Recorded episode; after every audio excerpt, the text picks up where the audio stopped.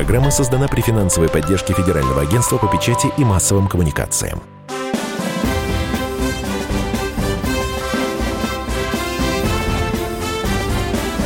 Предыстория.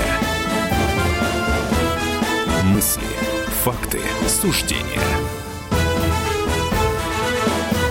Ближайшие полчаса будем говорить про советско-японскую войну в 1945 году, когда наши войска после триумфа в Европе были переброшены на Дальневосточный фронт. Выбор темы связан с двумя датами. Первый повод – войну японцам мы объявили как раз в эти дни, 8 августа 1945 года. А второй повод – это атомная бомбардировка Хиросимы и атомный удар по Нагасаки. Вот эту американскую агрессию против Японии – это тоже тема нашего сегодняшнего разговора. Предысторию вспоминают Иван Панкин и мой коллега Павел Пряников, историк, журналист, основатель портала толкователь.ру. Павел, мое почтение. Здравствуйте. Вначале, может быть, коротко перечислим вообще число советско-японских войн за всю историю. Их же было несколько, там порядка трех-четырех.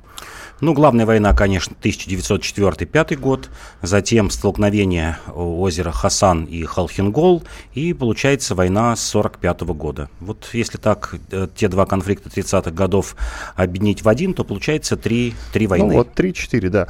Э, Все правильно. Итак, э, смотри, наши войска после триумфа в Европе были переброшены туда, на Дальневосточный фронт. Вообще еще в 41-м или в 40-м году этот Дальневосточный фронт был создан, и там наши войска находились, ожидая ожидая, что японцы нанесут удар. А, а они почему-то нанесли удар по Перл-Харбору. Почему японцы так сделали? А, японцы... Нелогично поступили. Ну, просто. Ну, как раз после Халхингола было логично. А, после Халхингола а, оказалось, что японцы не готовы к сухопутной войне.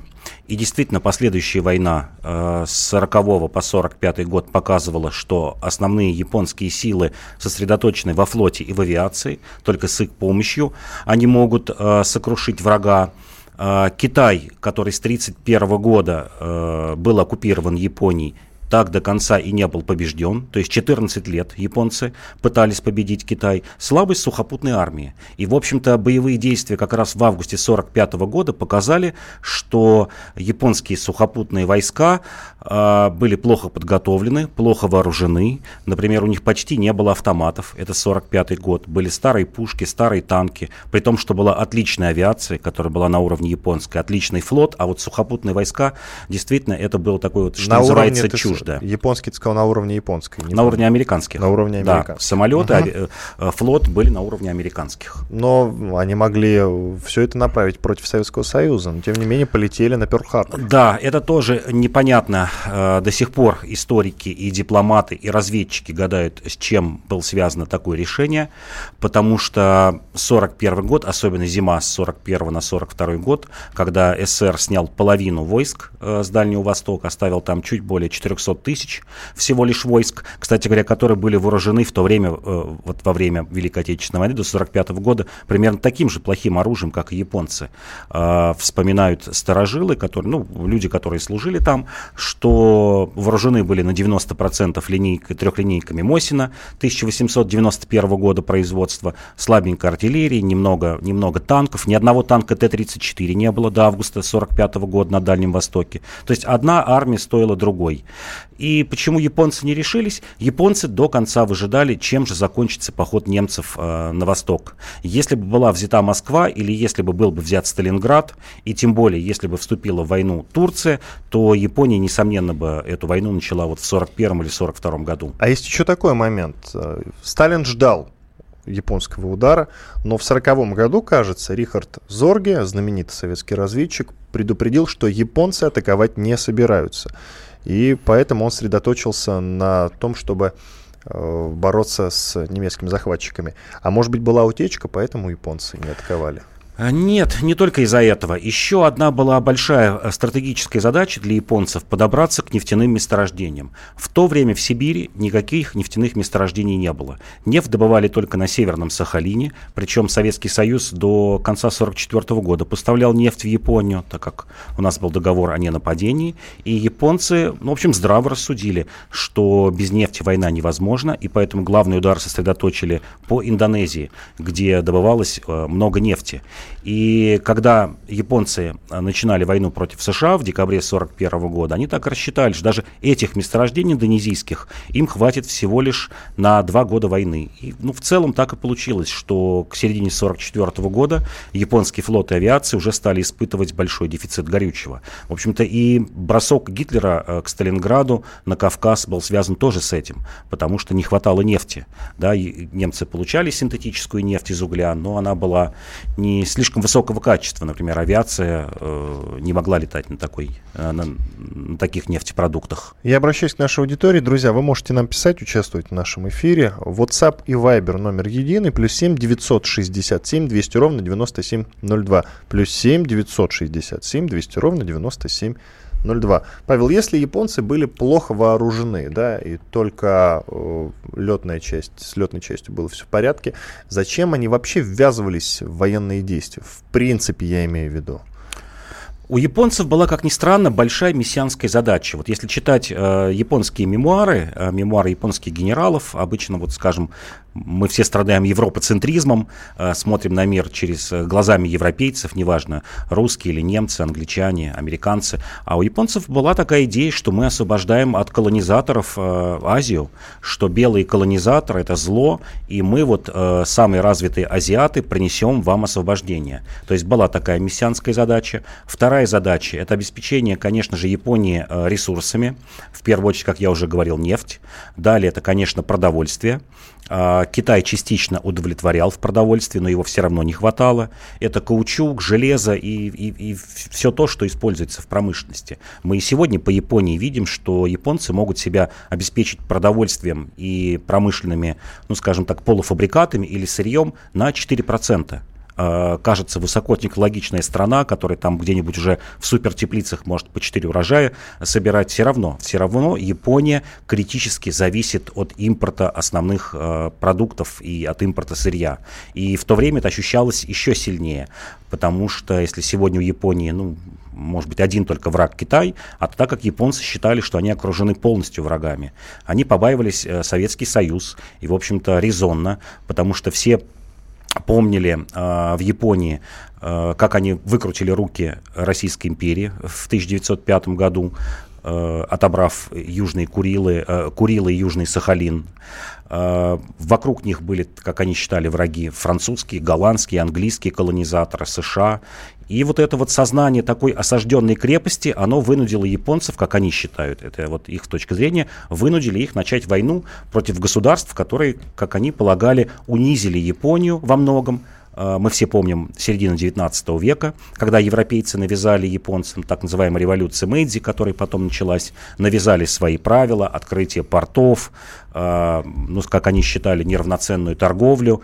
И вот эти все взаимные обиды, конечно, были таким основным мотивом начать войну против э, европейских держав. Любопытный момент. Э, на Ялтинской конференции в феврале 1945 года Сталин дал обещание союзникам объявить войну Японии через 2-3 месяца после окончания боевых действий в Европе.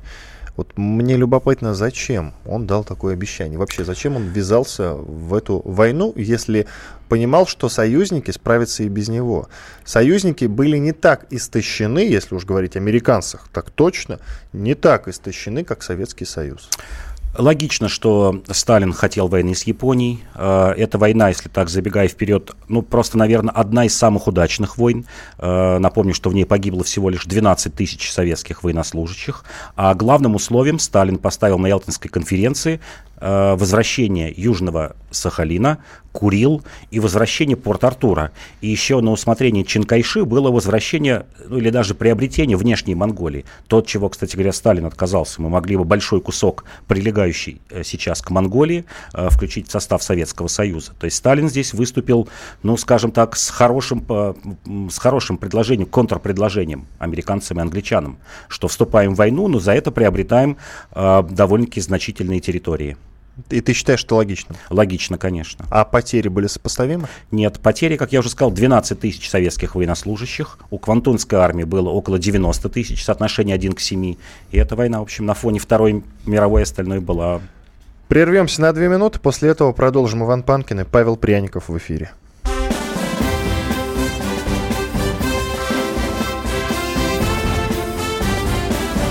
Предыстория. Мысли, факты, суждения.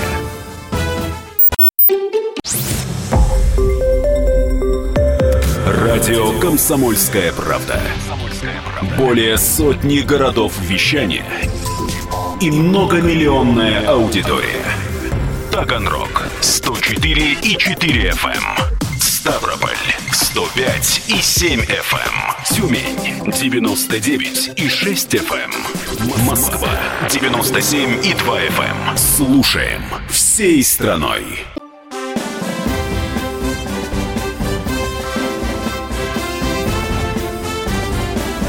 Предыстория. Мысли, факты, суждения. Я напомню, что предысторию вспоминают Иван Панкин и Павел Пряников, историк, журналист, основатель портала толкователь.ру. В эти августовские дни в 1945 году, в 1945 году произошла атомная бомбардировка Хиросимы и атомный удар по Нагасаки. Вот это американская агрессия против Японии. Мы с Павлом даже немножко поспорили на эту тему. Он не считает это американской агрессией. Я говорю, ну смотри, на Перл-Харбор э, в, в 41-м, 42-м напали. 41 Яп... В 41 году напали японцы, там несколько тысяч человек потери, да, но это никак не сравнимо э, с э, вот этой вот американской местью, да. Э, два города разбомбили, там сколько жертв?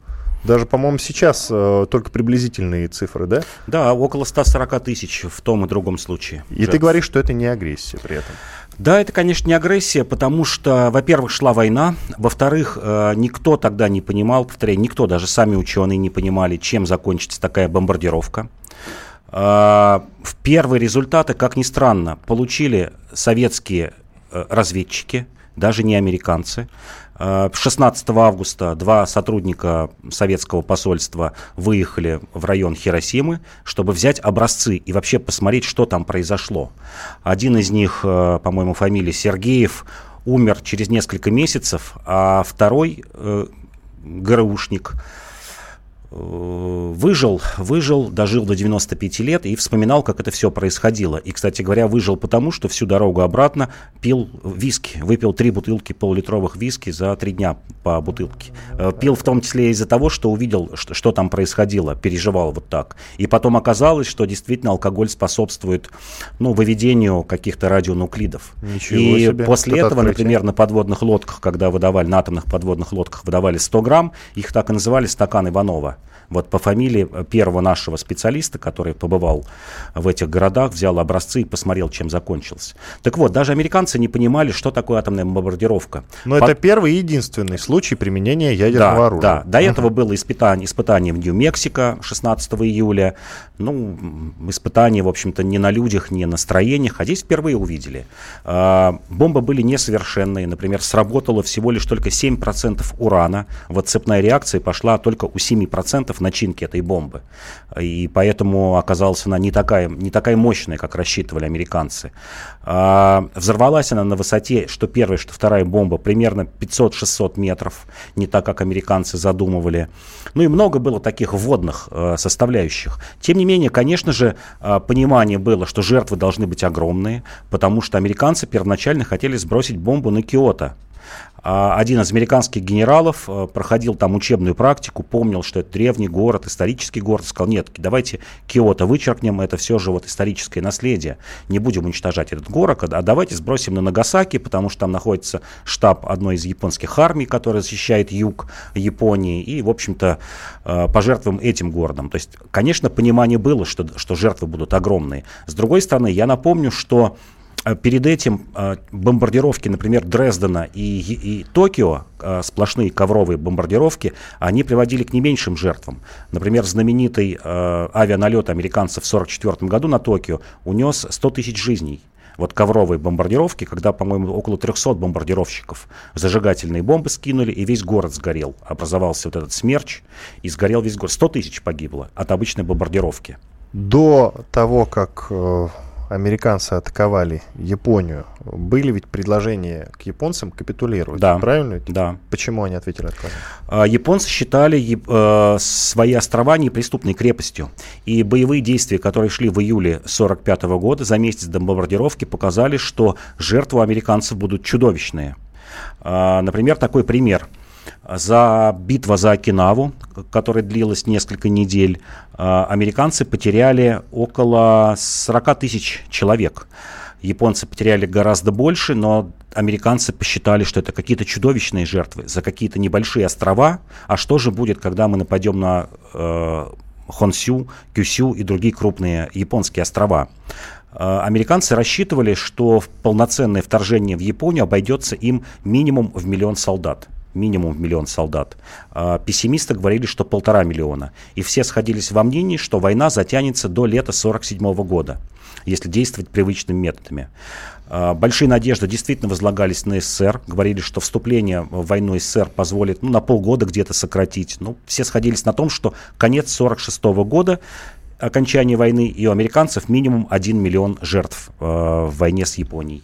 Среди прочего говорят, что это была демонстрация силы перед СССР. В том числе и это, да. А еще, говорят, вот неожиданная версия историков на сайте kp.ru, есть э, версия историка, контрразведчика, бывшего подполковника КГБ Игоря Атаманенко. Так вот, э, у него есть такая версия. Э, Сталин планировал присоединить к СССР Турцию. И не только. Еще был план э, гораздо более реалистичный, как раз э, именно в том регионе, присоединить Хоккайдо. А Сталин заявил Труману в начале августа, что готовится операция по высадке войск на Хоккайдо. Операция была действительно разработана. Командующий Тихоокеанским флотом Апанасенко э, разработал эту операцию лично. Э, планировалось, что сначала высадится два советских полка, а затем две советские дивизии. Хоккайдо, напомню, такой самый северный остров японский, малонаселенный. Там сейчас, по-моему, даже сейчас в 130-миллионной э, Японии, по-моему, 3 или 4 миллиона человек проживает. Остров северный, лесистый. И считалось, что две дивизии советских полностью захватят Хоккайдо. А после того, как американцы провели бомбардировку Труман подождал несколько дней, а напомню, операция должна была пройти 24 э, августа. 18 августа Труман ответил Сталину, что нет, э, Америка не согласна на то, чтобы СССР занимал Хоккайдо. Сталин несколько дней думал и 24 августа согласился с американцами, что да, мы не будем производить высадку на Хоккайдо. И в том числе это было такое устрашение, да, потому что американцы понимали, что эти острова, скорее всего, навечно отойдут Советскому Союзу, этот остров. Нам пишут Viber и WhatsApp, я напомню номер, он единый, плюс 7 967 200 ровно 9702. Вот два неожиданных вопроса достаточно. Ну, один а, ожи, ожидаемый, а вот второй любопытный. Подскажите, какой возраст был, служивых в армии на Дальнем Востоке в 41-45 году? Годах? Вот, вот как раз хотел сказать, что средний возраст э, советских в Красной армии, советских солдат был около, около 40 лет. Это были такие резервисты, которые призывались в основном с Дальнего Востока, призывались до 50 лет, до возраста 50 лет, а в тыловые войска и до 55 лет. И это были такие довольно-таки возрастные солдаты. И Мария из Ставрополя спрашивает, а почему японцы так легко простили американцев за Хиросиму и Нагасаки? Они больше склонны обвинять СССР, чем США. Обида, кстати, сохранилась до сих пор, к слову. Обида сохранилась, безусловно. А, если почитать японские учебники, они, конечно, об этом упоминают, школьники знают. Но мне кажется, потому что японцы считают, что у них гораздо больше внешних угроз, и не надо ссориться с Америкой, потому что это их единственный союзник в регионе. А, во всей Азии никто не любит японцев. Все помнят японскую агрессию, японскую оккупацию. Если брать совсем близкие страны, Корея, Китай, Филиппины, а, все эти страны запомнили японскую оккупацию, чудовищные жертвы. Э, отношения, я, ну, я назову мягким словом, пренебрежительные, но отношение японцев было э, к оккупированным народам еще хуже, чем у немцев в Европе. Японцы их ни во что не ставили. Ну, мы вот в одной из передач говорили, например, о серии экспериментов в Китае на людях, э, на живых людях. Все помнят, что Япония это зло. До сих пор Корея, Китай, основная часть, до 90% населения отрицательно относится к Японии. А, это первое. А второе, японцы немного до сих пор обижены на Советский Союз. Обижены в чем? В том, что Сталин при начале войны пообещал, что э, все, кто сдадутся в плен, японские солдаты, будут отпущены ну, к месту своего рождения. Потому что там были не только в, армии квантунской японцы, но были и китайцы, корейцы. Китайцы и корейцы воевали э, на японской да, стороне? Да, да. Вообще в, э, у японцев было до 300 тысяч корейцев, но в тыловых войсках. Это Оружие. из тех, которые были пленены, я не понимаю? Кто-то пленен, кто-то переходил, ну, просто из-за того, чтобы там какую-то пайку заработать. До 300 тысяч. В 1945 году до 300 тысяч корейцев. Во-первых, была огромная корейская диаспора в Японии. Японцы вывозили их, так же как немцы вывозили остербайтеров на работы э, в Германию, украинцев, поляков, русских, белорусов. Также японцы вывозили корейцев в Японию, чтобы на трудных, э, опасных производствах работать. Около 300 тысяч было. А, так вот, и 2 миллиона японцев были взяты в плен э, Красной Армией, и в плену находились, ну, вплоть до середины 50-х годов. И есть точные жертвы, сколько погибло в сибирских лагерях, 62 тысячи человек японцев. И вот японцы до сих пор это тоже помнят, что Сталин не сдержал свое слово. И у тебя меньше минуты. Вот такой вопрос. Сталин знал о ядерном ударе до того, как он был нанесен. Э, каковы были его действия, его реакция? Первая реакция, говорят, что он пригласил Берию и отдал приказ срочно ускорить работы над атомной бомбой. Берия, в свою очередь, вызвал Курчатова, сказал, что никаких не жалко денег, никаких специалистов, вывезем все, что надо из Германии, только как можно скорее делать атомную бомбу. Понятно, спасибо. Э, в студии радио «Комсомольская правда» Иван Панкин и Павел Пряников, историк, журналист, основатель портала толкователь.ру. Сейчас прервемся на рекламу и хорошие новости. После этого продолжим. Оставайтесь с нами.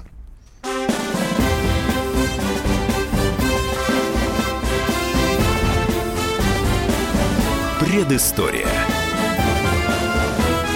Мысли, факты, суждения.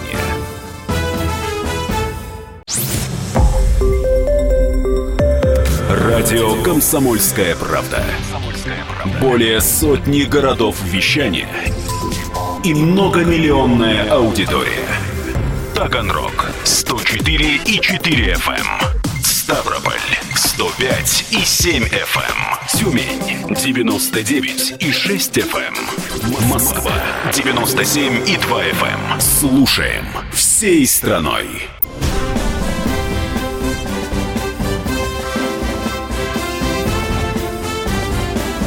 Предыстория. Мысли, факты, суждения. Предысторию вспоминают Иван Панкин, Павел Пряников, историк, журналист, основатель портала толкователь.ру. В эти августовские дни э, в 1983 году принято постановление ЦК КПСС и Совет министров СССР об, цитирую, укреплении социалистической трудовой дисциплины, которая предусматривала наказание за выпуск э, бракованных вещей, прогулы и опоздания на работу, пьянство на рабочем месте. Самым характерным примером вот его притворения в жизнь этого э, постановления, э, ставшим приметой андроповского времени, были массовые облавы на посетителей магазинов, кинотеатров в дневное время как раз. Вот днем на улицах было тихо, людей практически не было. Павел, ну для начала надо рассказать об Андропове, как он пришел к, в, к власти вообще. Ну, Андропов пришел к власти, понятно, потому что умер Леонид Ильич Брежнев. А, претендентом номер один он не был. А, скорее всего, можно говорить, наверное, о тройке или четверке претендентов. В предыдущих передачах вот мы говорили, что, например, и Романов претендовал, и в том числе уже и Горбачев. Думали, что кто-то из молодых может э, занять этот пост. Но Андропов э, стал генеральным секретарем в том числе потому, что его поддержали армейские круги. Вот редкий случай, когда Министерство обороны и КГБ вот были едины в том, что в стране нужно наводить порядок. Устинов, маршал Устинов э, поддерживал Андропова. Обычно и до сих пор, как считается, такие трения э, между этими двумя ведомствами. Ну и все помнят 30-е годы, 50-е годы, когда Жуков арестовывал Берию и тому подобное. В общем, такие трения были. А здесь неожиданно силовики, что называется, сошлись во мнении, что страна идет куда-то не туда и нужна твердая рука. И реформы Андропа воспринимались тогда, в то время, э, верхушкой, во всяком случае, как такой неосталинизм. Повторение, может быть, в более мягком э, виде э, сталинских рецептов оздоровления общества и экономики. Вот когда мы говорим о том, что хватали на улицах прохожих, действительно сотни тысяч. Я читал о цифрах, что примерно 600 тысяч человек в то время, за 15 месяцев правления Андропова, попало вот под такие, ну, в кавычках, репрессии. А, но здесь нужно помнить, что Андропов начал чистку с верхов, что низы низами, а за время правления Андропова было снято, вот вдумайтесь в цифры, 18 союзных министров, 18 министров, 37 э, секретарей обкомов, крайкомов, 37 человек, и более 300 Э, председателей райкомов, райисполкомов, мэров городов, ну, скажем так, высший и средний управленческий класс. Это всего лишь, напомню, чуть больше года. То есть для страны это было потрясение. Э, после конца 50-х годов, ну, во всяком случае, при Брежневе, при Брежневе ничего подобного не было, и верхи боялись. Здесь еще нужно напомнить, что покончил сам, самоубийством министр МВД Щелоков, покончил э, самоубийством глава Узбекистана Рашидов, был привлечен к уголовной ответственности секретарь Краснодарского края Медунов, зам руководителя МВД Чурбанов, зять Брежнева и еще ряд крупных лиц. Несколько десятков крупных руководителей были расстреляны, в основном директоров магазинов, знаменитое дело «Океана» и, и другие дела. И, в общем-то, в верхушке воспринимали, что еще чуть-чуть, если Андропов еще побудет то у власти, то, может быть, и наступит новый 37-й год. Например, вот Чер, Чернов, э, который работал в, в ЦК КПСС, в международном отделе был зам главы, вот оставил записки об этом времени, такие дневники, и вот он об этом четко пишет, э, что вот было такое опасение. И когда мы говорим о простых людях, мы не должны забывать, что в общем, чистка в верхах проходила с не меньшим упорством, чем в низах. Его можно назвать диктатором Андропова? Диктатором вряд ли можно назвать, потому что все же все равно в Советском Союзе сохранялась коллегиальная форма управления. Все самые важные вопросы выносились на Политбюро. Все помнили, опять еще раз напомню, 30-е годы, к чему приводит и наличное правление. Другое дело, что Андропов мог продавить эти решения, уговорить э, каких-то руководителей, уговорить... Э, тех, кто не согласен, вывести их из состава и заменить их на более сговорчивых людей. Но формально процедура выглядела так, что все равно самые важные вопросы выносились на политбюро. Когда вот я говорю о том, что новых людей э, верхи какие-то привлекать, то здесь мы, например, можем вспомнить, что Именно при Андропове появились э, будущие прорабы перестройки, были введены в Политбюро, в ЦК КПСС, например, Рыжков был выписан с Урала, Николай Иванович Рыжков, будущий председатель Совета Министров. Александр Яковлев был возвращен из ссылки в Канаде. А, Егор Легачев, который стал заниматься кадровыми вопросами. То есть костяк Горбачевского политбюро, вот его такой перестроечной команды, он был сформирован при Андропове 82-83 годы. Смотри, нам пишут. Помню надпись на заборе «Ежовщина 83». Отметился какой-то диссидент. Ну вот я, да, да, да, действительно, так это воспринималось. Кстати, здесь заговорили о диссидентах. Э, очень необычную форму предлагал борьбы э, Андропов с диссидентами для того, чтобы не выглядеть, э, ну, таким сатрапом, в лице Запада, Андропов тогда в конце 1982 года предложил план э, диссидентов больше не сажать, либо высылать за границу, либо лечить в психиатрических клиниках. И вообще делал огромную ставку на то, чтобы э, люди, которые проявляют, ну, скажем так, чудачества какие-то, отправлять их в психушки. И был план построения, ну, строительства прям десятков новых психиатрических клиник. И как раз в это же время, в 1983 году, Советский Союз вышел из Всемирного совета психиатров, потому что начали обвинять Москву в том, что вот она проводит репрессии через психиатрию. А вот план был такой, э, ну, может быть, такой странный, но тем не менее, что диссидентов больше в тюрьму не сажать, вот в психушку либо выслать, как вот выслали при Андропове, ну или чуть позже там любимого театрального режиссера, ну еще так ряд людей.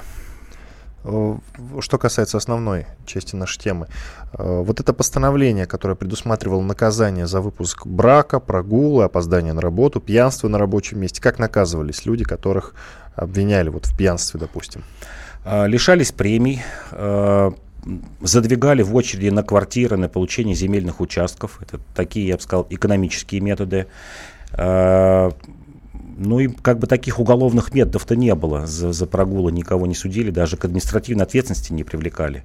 Самое страшное было для командировочных, когда их ловили, им ставили э, специальный штамп в командировочное удостоверение, что просим считать недействительным командировку этого человека, и тогда по закону он должен был возмещать все расходы на командировку из собственного кармана, то есть авиабилеты, проживание в гостинице, то есть били рублем, что называется. Мой знакомый рассказывал, что у него, когда э, родила его жена, он, э, соответственно, с работы сразу отправился в роддом. Так вот, он идет на улице, конечно, не души, останавливается машина, выходят люди в черном, подходят к нему, спрашиваем, почему. Собственно, не на рабочем месте, куда направляетесь. Он сказал, что иду в роддом, у меня жена родила. Он сказал, ну, сейчас, какой роддом? Давайте проверим.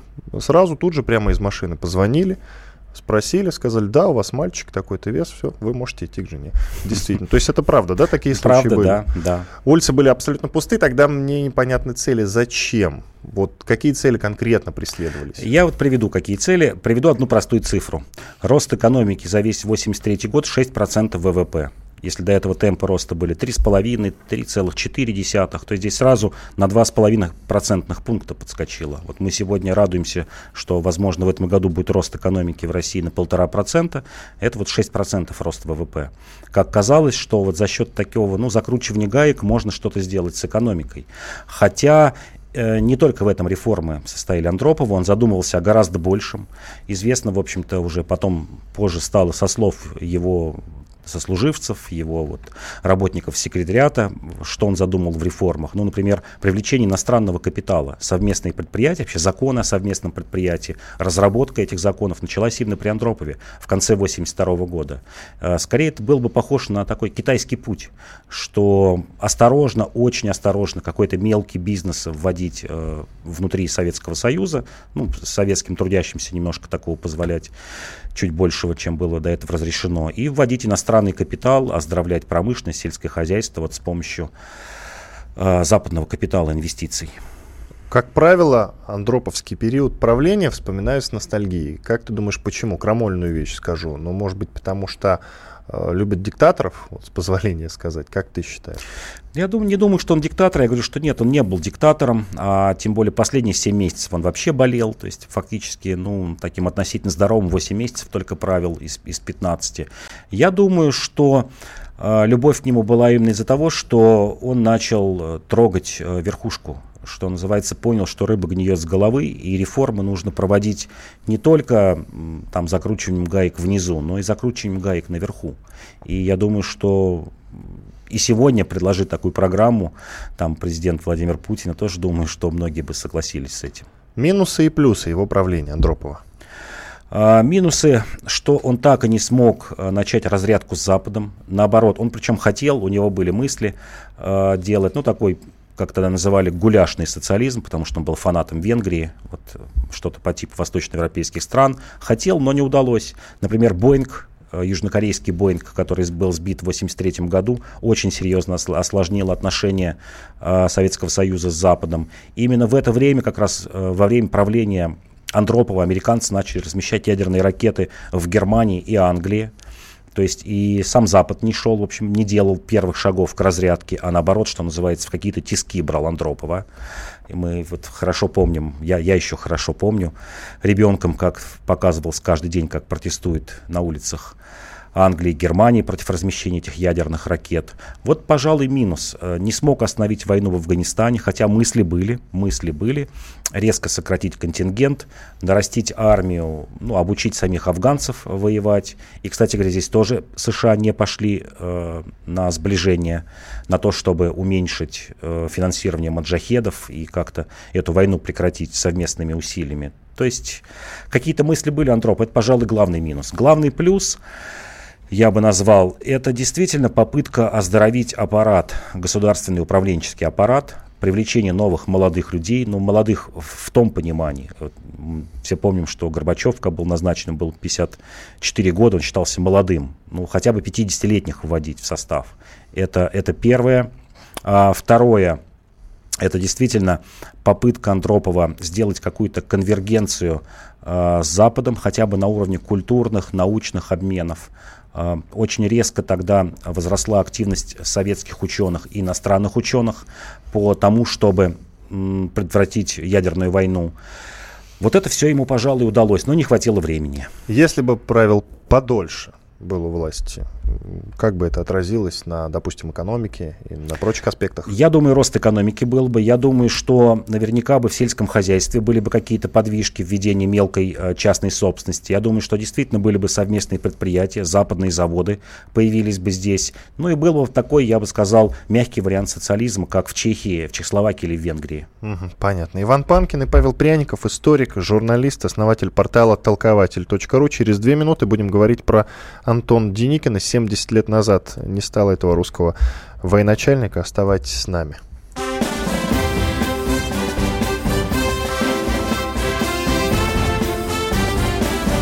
Предыстория. Мысли, факты, суждения.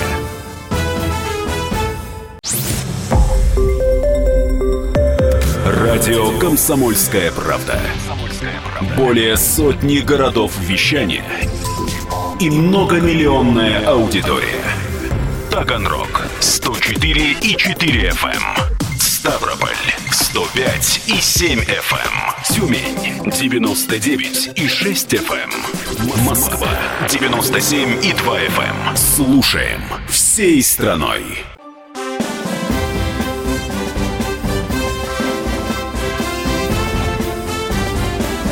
Предыстория. Мысли, факты, суждения.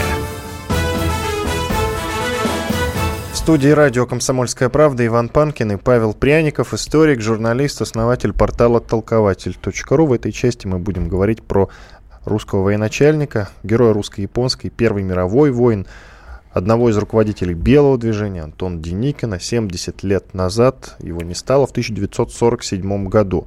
Кстати, умер он э, в США. Если вы хотите задать вопрос какой-то вас интересующий, пишите в WhatsApp или в Viber, номер единый, плюс 7 967 200 ровно 9702. Ну, как обычно, Павел, вспоминаем предысторию, э, где он родился, выходец из какой семьи? семьи? А, вот как раз здесь часто очень э, внимание не сосредотачивается на деталях, что называется. И вот Деникин такой типичный представитель Антон Иванович, когда эти детали утекают. Э, всем он представляется таким выходцем из простого народа, крестьянским генералом, хотя это все не так. Более того, наполовину Деникин был поляком, мать его была полячка, э, воспитывался, хотя православным отцом, майором, который действительно вышел из крепостных крестьян и пробился до майорской должности. Но отец довольно-таки рано умер в 13 лет, воспитывала его мать, воспитывала в, в таких в католических, польских традициях. Сам Деникин вспоминал, что он ходил в костел, там прислуживал, ему это казалось интересно, хотя был крещен православному обряду. То есть воспитывался в польской среде, прекрасно говорил по-польски. И затем фактически всю жизнь человек провел э, либо в Польше, э, либо на Украине. Был краткий период учебы в Генштабе в Санкт-Петербурге, около пяти лет. А, с 1905 года. Был краткий период службы в Саратовской губернии, три года, а все остальное время Антон Иванович Деникин провел э, либо в Польше, либо на Украине. И даже Первая мировая война, это как раз район э, Румынии и Румынский фронт, э, где он руководил корпусом. И далее Белое движение, которым он руководил на юге, оно тоже базировалось в районе казачьих войск и юга, юга Украины. И вот это, пожалуй, какое-то, может быть, тотальное непонимание, что из себя представляет глубинная Россия, крестьянство, Москва, э, внутренние такие регионы, губернии, вот во многом это сгубило затем Деникина как политика. Как военный был, блестящий военный, все это отмечают. Э, еще раз напомню, за, за, закончил Академию Генштаба, геройски воевал в русско-японской войне, геройски воевал в Первой мировой войне. Э, поначалу неплохо воевал с точки зрения белых и в гражданской войне, но еще раз скажу, непонимание вот политической сути того, как устроена Россия, что ей нужно, как обратиться к крестьянам, к рабочим, чего они хотят э, в революции, в этой гражданской войне, вот погубила Деникина как э, политика. И дальше в эмиграции 20-е, 30-е, 40-е годы он вечно метался и не мог выбрать какую-то какую линию поведения, э, правильную, я бы так сказал. Напоминает Керенского. Нет, все же Керенского не напоминает. Это все же, он тоже метался. Ну, Керенский метался, да. Деникин, Деникин ну, напоминает Керенского в том, что тоже плохо знал глубинную Россию, не понимал, чего хотят крестьяне. Э, что крестьяне хотят ликвидации помещичьего землевладения, крестьяне хотят, чтобы их не трогали, не брали ни в какие мобилизации. Как раз пока Деникинская армия состояла из добровольцев, белая армия, 18 начало 19 года, дела у них шли блестяще. Э, малым составом, там, от 30 до 60 тысяч человек он побеждал 100-120 тысячной Красной армии. А как только объявил мобилизацию всеобщую, крестьян, рабочих, когда вот уже шел его знаменитый поход на Москву, когда занял Курск, Орел, и остановили его там Воронеж, остановили только под Тулой, объявил мобилизацию и все. Началась, э, фронт начал рассыпаться, э, люди с винтовками разбегались, не оказывали никакого сопротивления, не хотели крестьяне воевать за белых. Причем напомню, что примерно из 60 тысяч войск Деникина 25-30 тысяч это были офицеры. Считается, что Деникин добился наибольших военных и политических результатов среди всех руководителей белого движения. В чем о, вот эти заслуги в чем они заключаются? Ну, заслуги скорее заключаются в геройствах его. Вот если смотреть с военной точки зрения, это два знаменитых э, кубанских похода. Один из них ледовый э, поход, когда в тяжелых условиях э, деникинцы шли в Краснодарский край, на Кубань. Э, но, как еще раз говорю, как политик он не состоялся. И ошибочные политические движения поставили поставили крест на, на белых на юге России.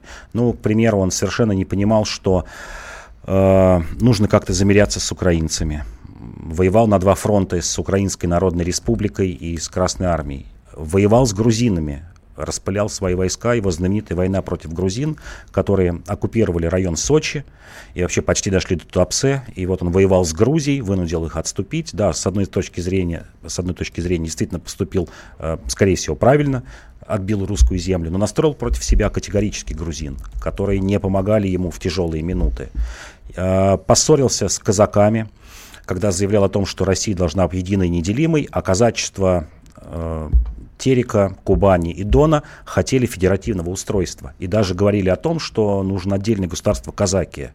Именно поэтому поссорился с генералом Красновым, который возглавлял казаков, заменил его на бездарных генералов. Э, Краснов был германофилом. В 18 году предлагал Деникину, зачем ты делаешь ставку на Антанту? Антанта предаст. Англичане, французы. Надо делать ставку на немцев. И история показала, что те регионы, которые сделали ставку на немцев, это Прибалтика и Финляндия, они победили, смогли победить Красную Армию, остаться независимыми. И даже уже после того, как Германия капитулировала, подписала Версальский договор, в Прибалтике и Финляндии действовали добровольческие отряды немцев. То есть те, кто не стали возвращаться к себе в Германию, а вот остались воевать за Литву, Латвию, Эстонию и Финляндию. И Краснов об этом же говорил, что 5-10 тысяч немцев смогут э, разбить 50-тысячную Красную Армию. Вот Краснов так и говорил, один немец это примерно равен трем белым и десяти красным солдатам.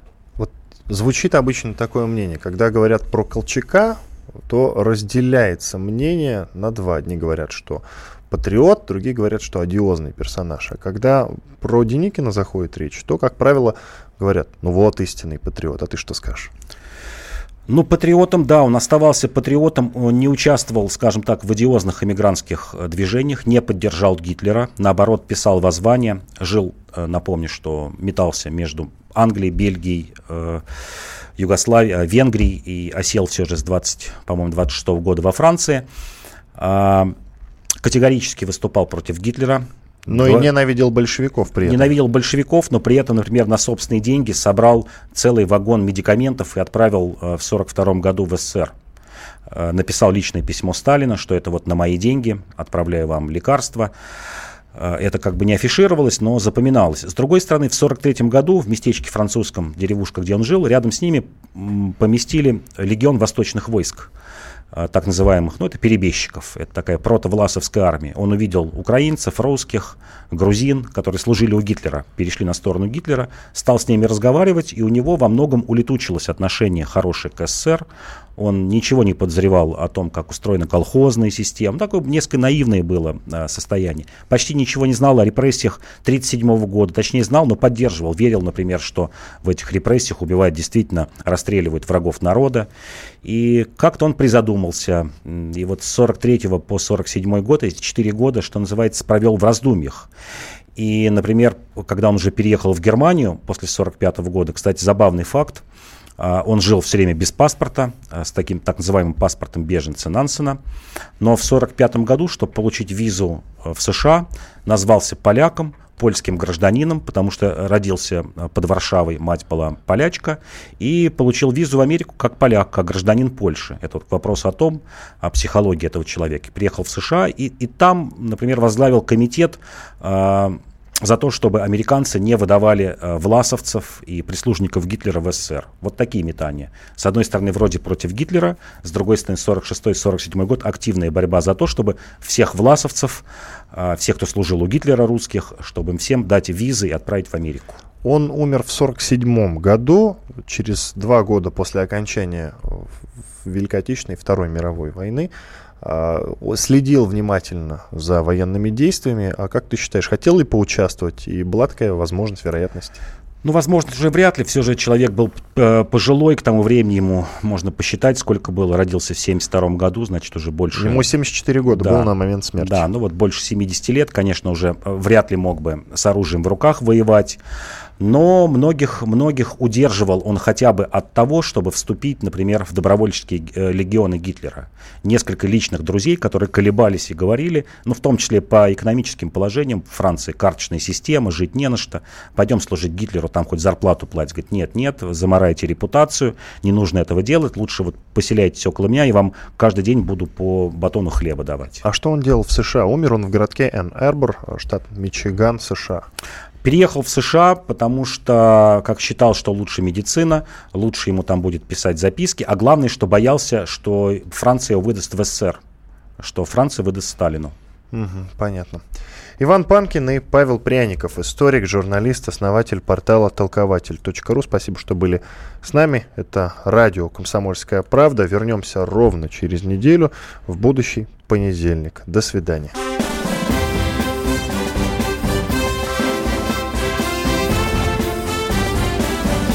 Предыстория.